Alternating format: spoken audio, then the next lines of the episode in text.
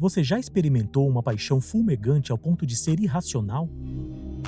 Jodie Arias, a nossa personagem de hoje, experimentou essa sensação em 2006, quando conheceu Travis Alexander. Ela tinha 26 anos e trabalhava na mesma empresa que Travis, de 28. Travis se destacou e chamou a atenção de Jodie por muitas razões, mas principalmente por ser um palestrante. Esse era um segundo emprego que ele mantinha além do trabalho formal, não demorou muito para que os dois iniciassem um relacionamento amoroso, que teve início em setembro de 2006. Também não demorou muito para que Travis percebesse que aquela não era uma boa mulher para estar ao seu lado. De forma bem clara, podemos dizer que Jodie estava apaixonada e Travis não. O relacionamento durou apenas cinco meses e o comportamento estranho de Jodie começou logo após o fim da relação. Para começar, ela saiu da casa onde morava com os avós e alugou um apartamento estranhamente próximo da casa de Travis. Ela também aparecia na casa dele várias vezes sem avisar, inclusive de madrugada, e ele sempre a deixava entrar. Foi nesse período que os amigos dele começaram a dar apelidos para ela, como a Stalker e a ex-maluca do Travis. Ele concordava, mas ainda assim transava com ela sempre que ela se oferecia. Apesar de gostar de ter uma mulher atraente batendo em sua porta querendo sexo quase todos os dias, o que ele queria de fato é que ela saísse da vida dele. Entretanto, ela ainda acreditava que era possível reatar a relação. Foi em maio de 2008 que um evento pôs fim às esperanças e ela percebeu que estava fora desse jogo. A empresa em que Travis trabalhava o convidou para um evento divertido e luxuoso em Cancún, com tudo pago, e ele tinha direito de levar um acompanhante. Jory sabia disso, pois eles trabalhavam na mesma empresa, e a expectativa dela é que Travis a convidasse para a viagem.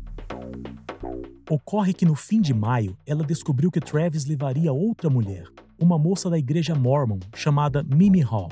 Ele frequentava a igreja e já estava interessado nessa moça há um tempo. Não é preciso ser especialista em psique feminina para imaginar que Jodie ficou enfurecida com a descoberta.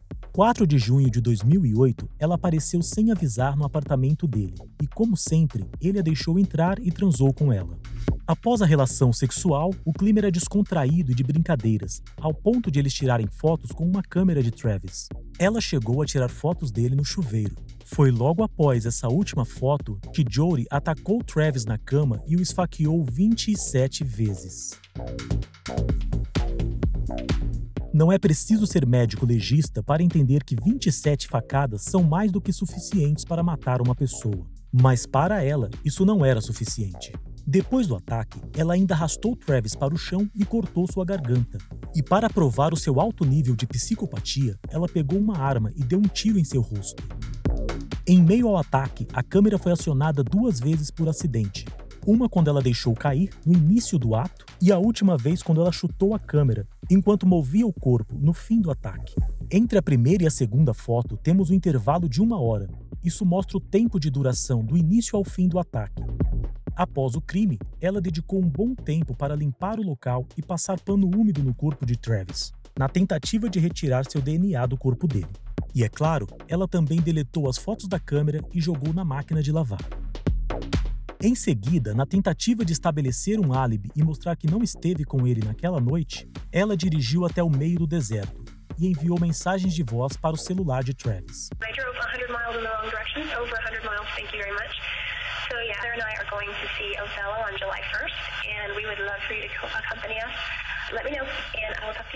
E para fortalecer o álibi, ela dirigiu até a casa de um amigo em Utah e passou a noite com ele.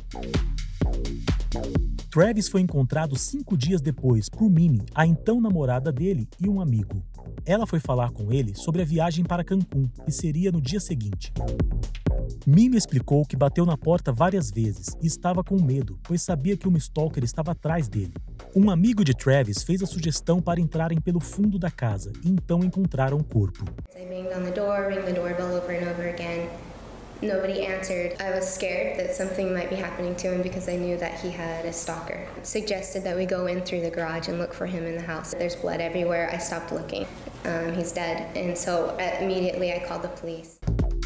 Assim que a morte de Travis foi descoberta, Jory postou mensagens com ele em seu Facebook, acompanhadas de mensagens de carinho. Também enviou flores para a família dele e uma carta de pêsames. E ainda ligou para a polícia e ofereceu ajuda com a investigação. Inclusive, ela ofereceu livremente uma amostra do próprio DNA. O que Jory não sabia é que os detetives conseguiram recuperar as fotos que ela deletou da câmera.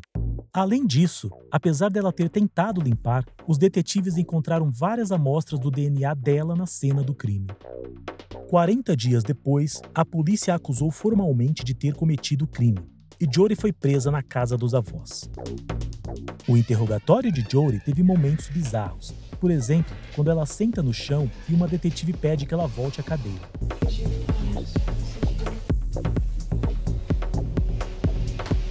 o momento em que ela decide fazer yoga dentro da delegacia. Quando ela acha que está no The Voice, começa a cantar e em seguida investiga a lata de lixo. E quando oferecem um sanduíche e ela avalia e disseca cada pedaço para ter certeza de que está tudo certo.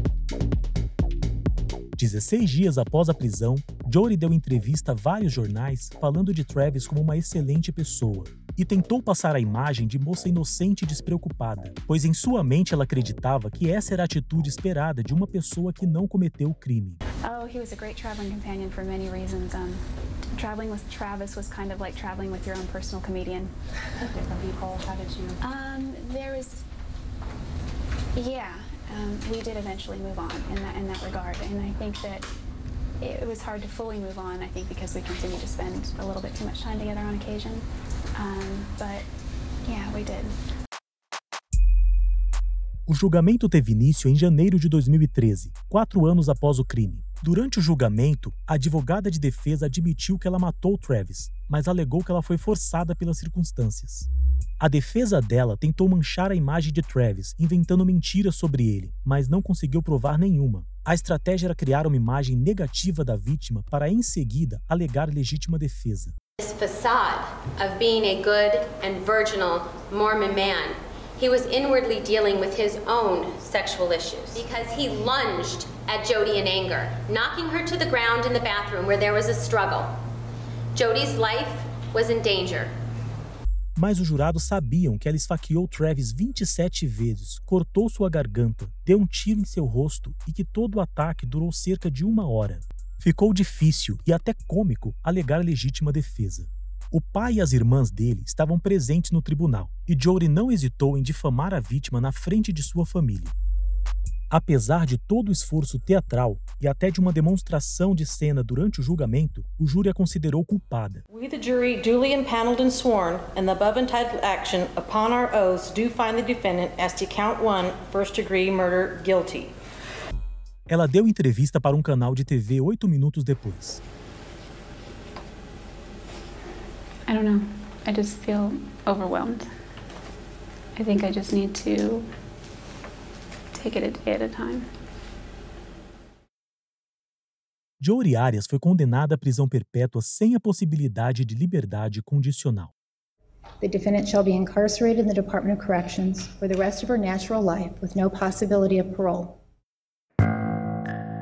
Atualmente, ela cumpre pena no complexo prisional do Arizona e ficará lá até o último dia de sua vida.